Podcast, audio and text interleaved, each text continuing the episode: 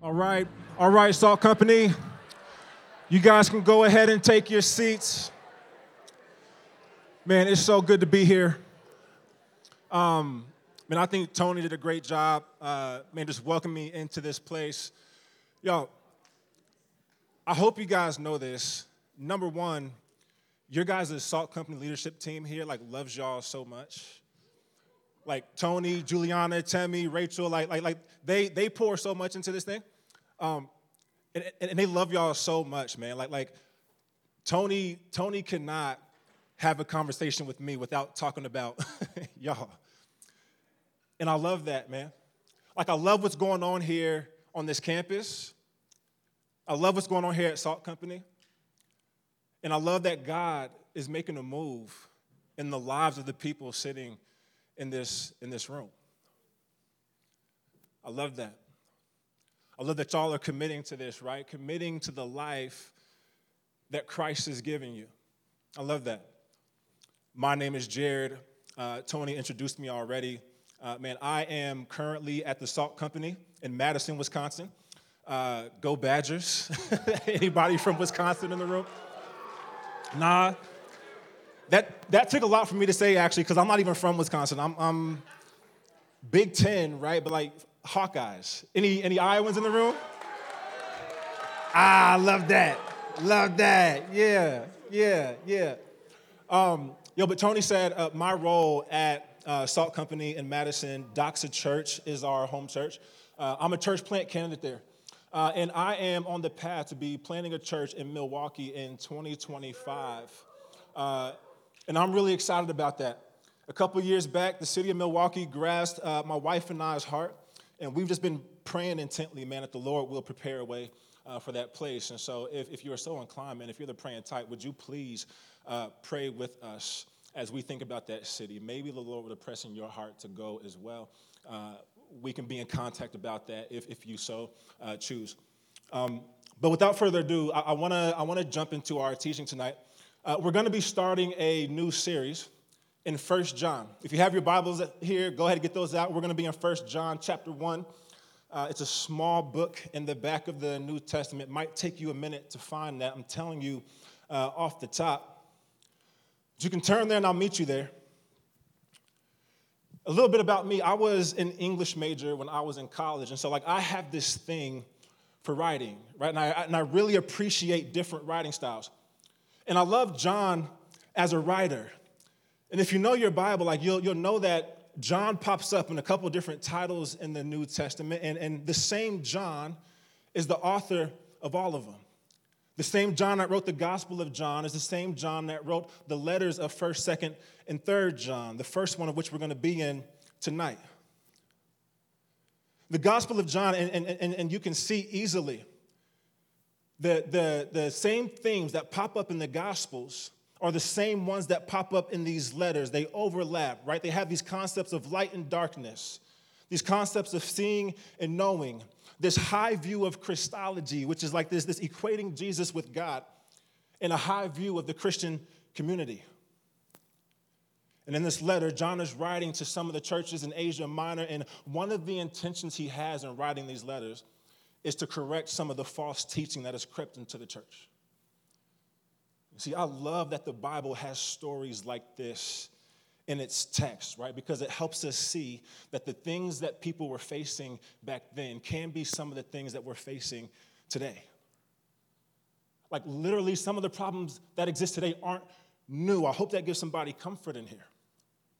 There were imperfect people in the first century church, and there's imperfect people now. And honestly, like a lot, a lot of the things that they were dealing with weren't very different from us. And so, John, as he writes, he felt this obligation to preserve the teachings of Christ, which is why he begins this portion of the letter as an eyewitness to Jesus' life, saying, This is the message we have heard from him. Like he wants to make no mistake about it. The things that he is about to say are not from himself, but they're actually from Christ. And unfortunately, right, a lot of the things that Jesus says aren't very agreeable. They weren't in the first century church, and surprised they aren't now. And maybe you're here tonight and you feel like you're caught up in the fray yourself. Like maybe this is your first time at Salt Company. If that's true, welcome. I'm glad you're here. But maybe this is your first time in any kind of Christian gathering ever. Or maybe your first time in a long time. And so you come in and you're kind of uncertain about God and you're uncertain about Jesus and you're not really sure what to do about what you already do know about Him. And if this is you, like, like you're in luck tonight because John wrote this letter for people who are just like you. Some of the false teaching, as we'll see tonight, mainly deals with two questions. I'm going to give them to you right here. Number one is this Who is God? And number two, how do we have fellowship with Him? So here's what I want to do I want to answer these two questions tonight. I want to tell us why it's important, and then hopefully help move you to a response towards the end. Does that sound good? Let's get to the text. 1 John chapter 1, starting in verse 5, here's what it says.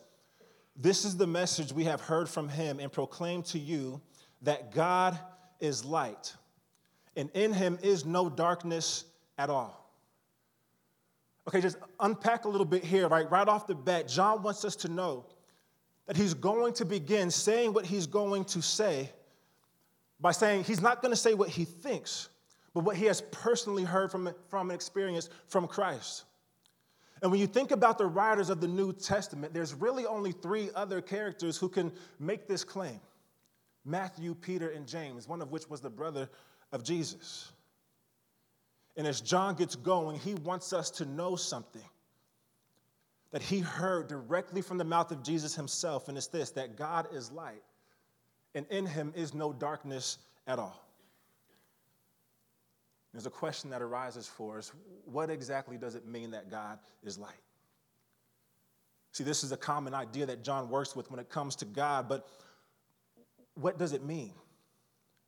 Like, is John making some universal existential claim about God being like this orb of light or something like, like that?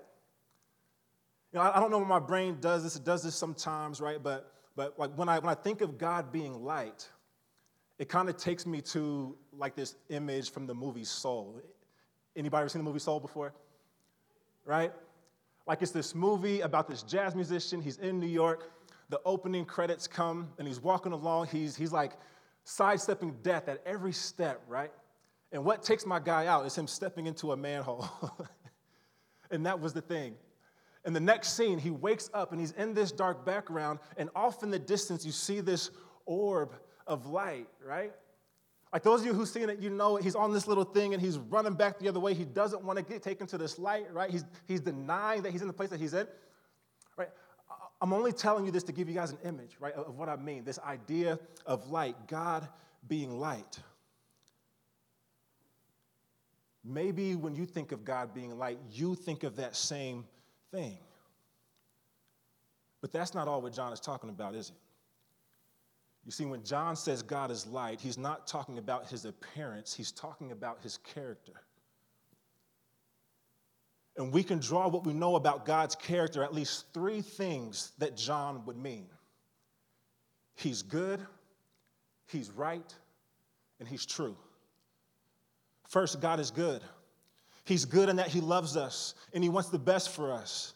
He is good in His actions towards us. And you can see His goodness literally every day, from the rising of the sun to the rain falling from the sky, to the flowers blooming in the garden. And the psalmist in Psalm 145 says that he is righteous in all his ways and kind in all his works. He is good. Second, he is right, meaning that he is just. He's the good and right judge, and his doings are always right. He is right to be angry with sin. He is right to judge sin, but he is also right to forgive, and he is right to save. He's right to condemn evil, break the prideful, bless good, and exalt the humble. He is right. And lastly, God is true. See, John says in the gospel, and this is eternal life, that they know you, the only true God, and Jesus Christ, whom you have sent. And later, even in this letter in 1 John, He'll say this in chapter 5 and we know that the Son of God has come and has given us understanding so that we may know him who is what? True.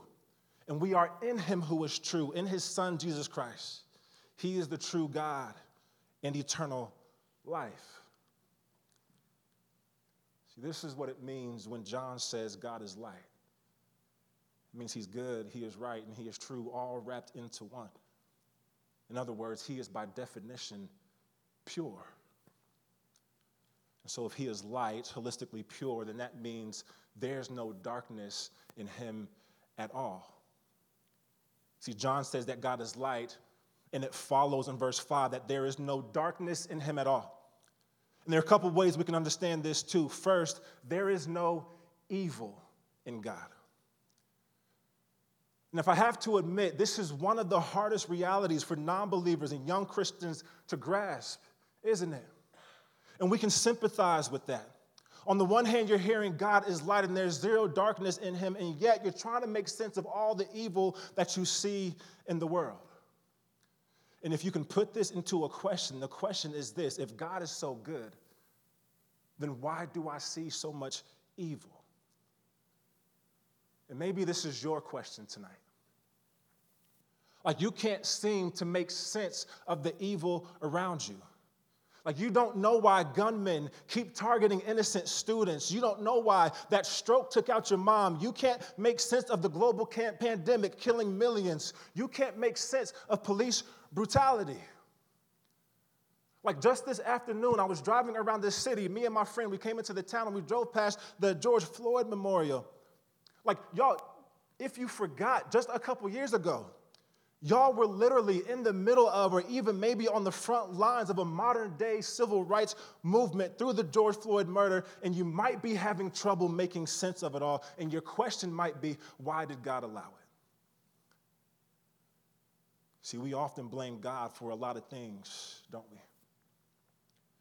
When things don't go our way, when difficulties arise, when we're forced to feel things we don't want to feel, sadness and anger and grief.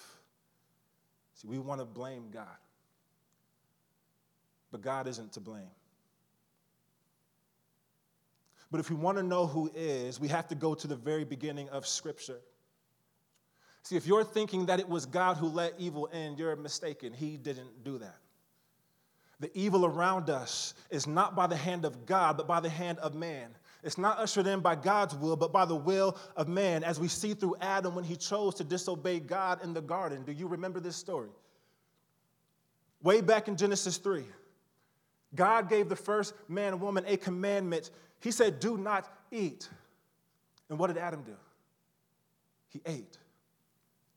And when God lovingly confronts Adam, Adam does what? He hides. And y'all, this like blows my mind. Adam committed cosmic treason against the creator of the universe. And here's the creator's response He doesn't just come in and confront and blow up the spot, maybe end everything a couple pages into the Bible as he could and probably should have. No. But it was to stroll in the garden and ask Adam some questions. He appeals to his location Where are you? He appeals to his shame. Who told you that you were naked? He appeals to his need. Did you eat? And he appeals to his activity. What have you done? Every question an opportunity to confess and repent. And what does man do? They fail. And the result is sin. And the result is death not only on a personal scale, but on a cosmic scale. And the Apostle Paul tells us in Romans 8 that all of creation, including us, we groan, waiting for the redemption of God. Why? Because of the actions of man. See, evil wasn't ushered into the world by God, it was ushered into the world by man. And even so, ever since the beginning, God has lived up to his name. He is light. He is good, He is right, and He is true. And His response to sin has always been mercy. See, no darkness being in God means there's no evil in Him, but it also means that there's no shifting shadow. meaning he's not light one day or one season in your life and then darkness the next. No, there is no shifting shadow in him. There's no other side to his light. He is who he is. And the text says that he is light. He is good. And if he was good then, he's good now. And if he was light then, then he is light now. He is who he is. And he can't be anything else. He is light, John tells us. And in him there is no darkness at all. And so, if this is who God is, the second question we have to answer is how do we have fellowship with him?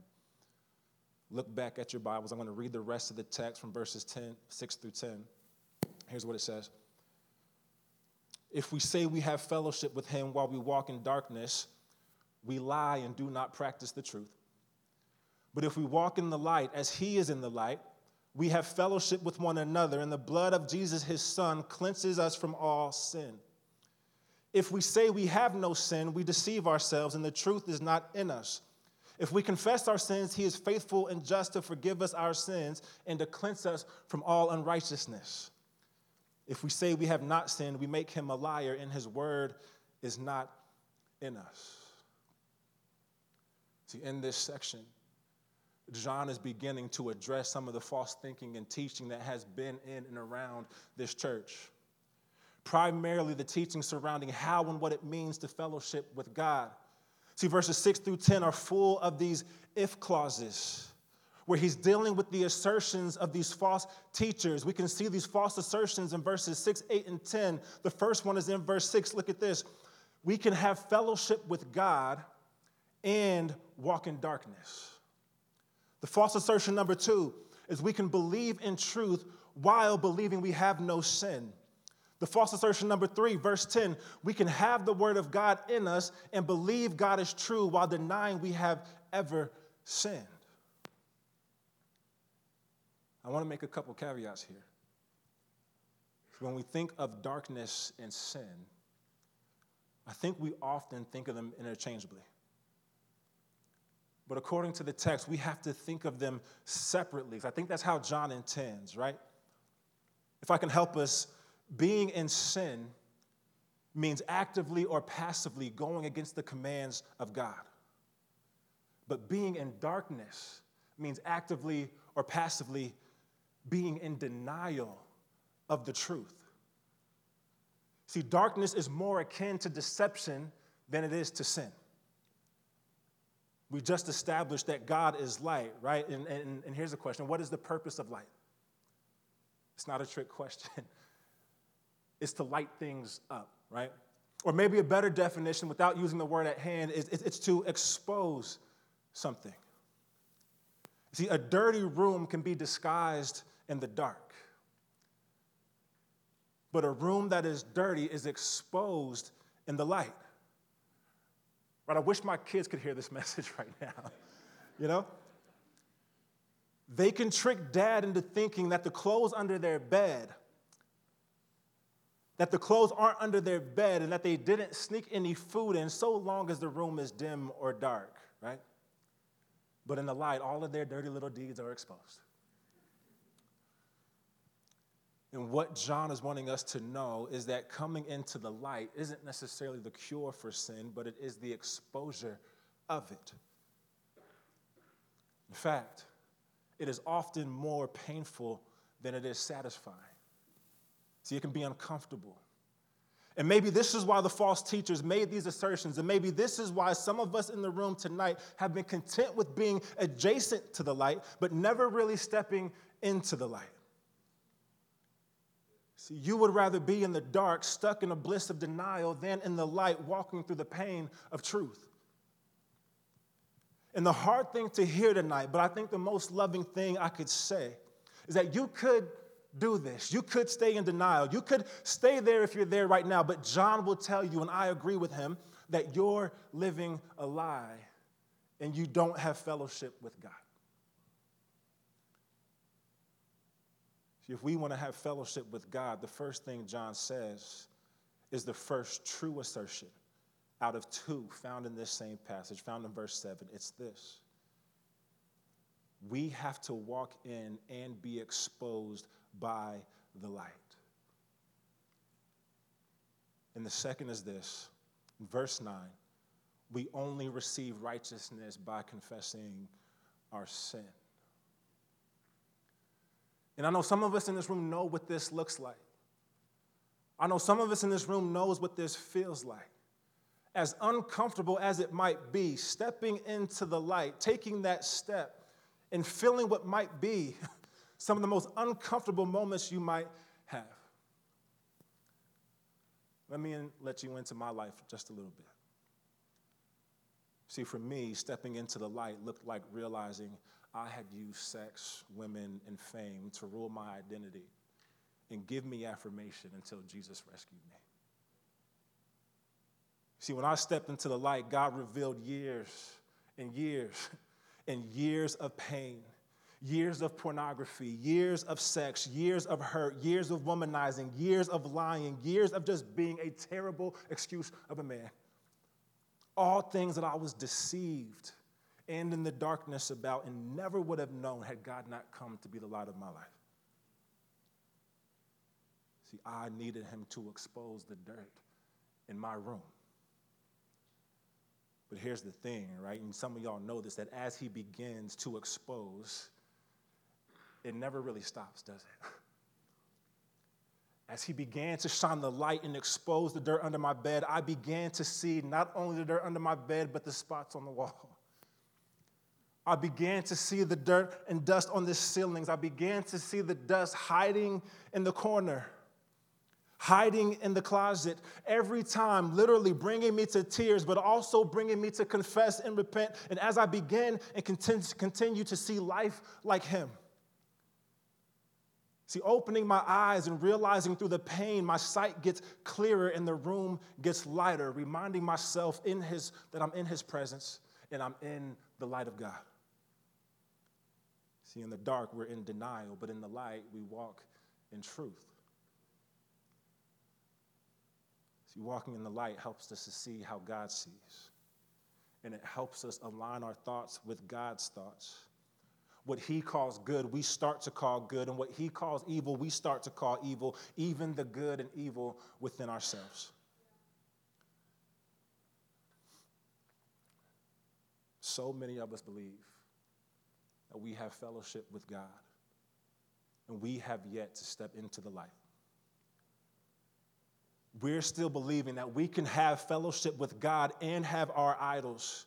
We believe that we can have fellowship with God while we idolize school, or fellowship with God while we idolize sports, or fellowship with Him while we idolize relationships, right?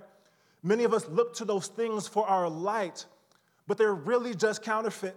They may reveal something about you, but they won't reveal the truth. You could literally be stumbling in darkness and be your class Victorian. You can be stumbling in darkness and be the conference player of the year. You could be stumbling in darkness and be in a committed relationship. You could be stumbling and have 100,000 followers on, on TikTok or Instagram, influencing millions. Listen, I admit these joys and accomplishments, they're fun and exciting. They can be like these miniature lights in our lives. They give you this rush Salt Company, what we need is more than a rush. You need life and resurrection power. See, at best, these miniature lights will blind and distract you from God, but God's light will fulfill and reveal truth to you. And this is what we need to know, y'all. If selfishness is ruling your life, you need to know that. If lust is ruling your life, you need to know that. If pride is ruling your life, you need to know that. Gossip, slander, hate, jealousy, envy, whatever, you need to know it. And you need to call it by name, and you need to pull it into the light and watch it lose its power. So, John in this text is telling us that God is light. And in order to have fellowship with God, we have to walk in the light and confess our sin but he doesn't tell us to do that without giving us a promise. Check this out. If we walk in the light, we have fellowship with God and one another. If we confess our sin, we are cleansed from all unrighteousness. Y'all, this is good news. This is a promise. And to put it another way, if we confess our sin and walk in the light, then we become like the light. Being in the light makes us like the light. And if you're unaware, y'all, like this is the main point of the Christian faith to be more and more conformed into the image of Christ. In the first letter of John, we get that God is light. But not only is God light, Jesus is light. In John's Gospel, chapter 8, it says, God sends Jesus to be the light of the world. But the world didn't like the light. So what did they do? They denied the light. They beat the light, they hung the light, and they killed the light as he bled for our sins. And then they put the light in the tomb. But what happened next? We're celebrating Easter again, y'all. He didn't stay dead. He rose from the grave three days later to prove that he is who he says he is. He is the light, he is the Messiah. And then he ascended to the right hand of the Father, but not without leaving us something the Holy Spirit. John chapter 12 tells us that if we believe in the light, then he gives us the light of the Spirit, and we do what? We become children of the light, a chosen race a royal priesthood, a holy nation, the people for God's own possession who have been called out of darkness into his marvelous light. My, my. And we get to go out and shine that light. As he was the light of the world, we get to reflect his light in the world. And y'all, this is the beautiful glory of the gospel. And John says, This is all you if you walk in the light and confess your sin. So here's the question for you Do you want this? Do you want fellowship with God? Like, are the true assertions of walking in the light and confessing your sin worth the promise. And don't get me wrong, like, I'm not talking about earning your salvation. You can't do that. There is no earning language in this text. In fact, confessing your sin and walking in the light is a proclamation of the exact opposite. It allows you to faithfully identify with the author of the old hymn, Rock of Ages. Nothing in my hands I bring, simply to the cross I cling. Naked come to thee for dress, helpless look to thee for grace. Vile I to the fountain fly, wash me, Savior, or I die. Walking in the light and confessing your sin is just falling on your face in surrender and saying, Help me, Jesus. See, some of us grew up in Christian traditions where we thought we had to earn and perform our way to Jesus. And so many of us, even though we know the gospel is anti earning, we still fall into the trap of wanting to earn our right standing with God. When all the while, God has been saying the whole time, I've already done it. It is finished. Just come here. Receive me, and you will be made right. You don't have to do anything but believe and agree with God, and He'll take care of the rest. Well, that's the good news, y'all. See, I love what the Apostle Paul says in Philippians 1 6. He says that he is sure of this as he's encouraging this young church that he who began a good work in you will bring it to completion at the day of Jesus Christ. Y'all, and we can take refuge in that when we feel like the salvation has finished its work, it's done working, when we feel like we have shame and guilt, you can put that down and you can trust and believe that you're not holding your salvation in your own hand. But the one who started it in you has promised to bring it to completion in you. Your salvation is not a work that was started. Your salvation is a work that was started by God, and by His good, good grace, He will finish it. The man can come up. And I want to end with this. See, maybe you're here tonight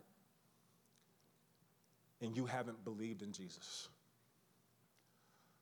Like you thought you had to scratch and claw your way to Jesus, but he's simply asking you to confess and believe. And maybe you're telling yourself, like, it can't be, it's too simple. Maybe you have the fear that if you do step into the light and you do confess your sin, that God won't forgive you. Let me reassure you that God is a good God. He's a just God. He's a true God. There is no evil or shifting shadow in him, and he is always in the business of mercy and forgiveness. You might be thinking, but, but Jarryd, like, you don't know what I've done. you don't know all that I have done. And I would say, so what? I don't need to. God knows, and He's simply waiting for you to come to Him with it so you can exchange that guilt and that shame you have for eternal life.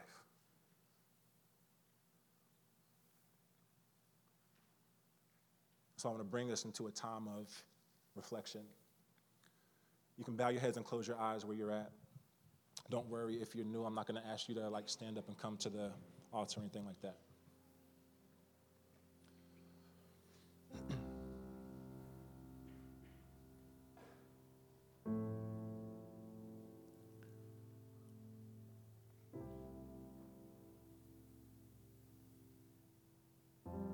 Want us to know tonight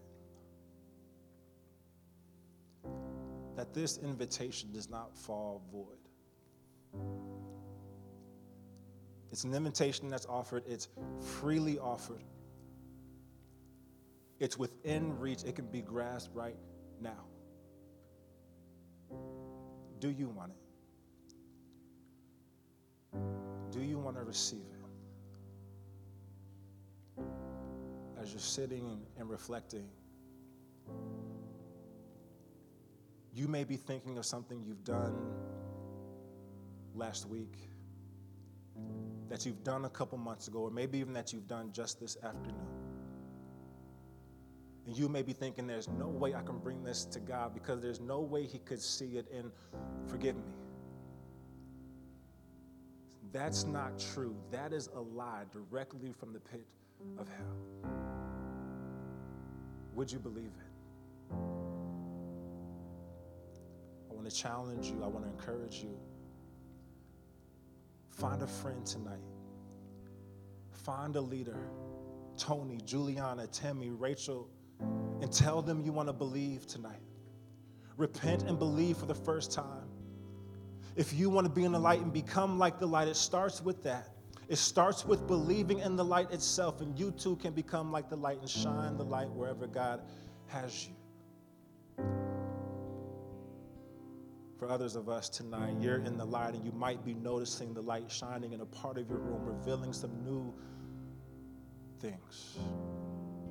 Here's my challenge to you don't deny it. Would you believe it? And would you confess it? And would you walk further in the light? Regardless of what camp you're in, what if you actually resolved to do this? What if you really took inventory and instead of shutting out the conviction in your heart, you leaned into it and it brought you into fellowship or even deeper fellowship with Christ? I want you to know if you want this, you can have it tonight. God is light. Jesus is light. And if you believe in him, you can step into what he wants to expose in your life, and he will want nothing more than to fellowship with you and call you his. Would you take a moment to reflect on this?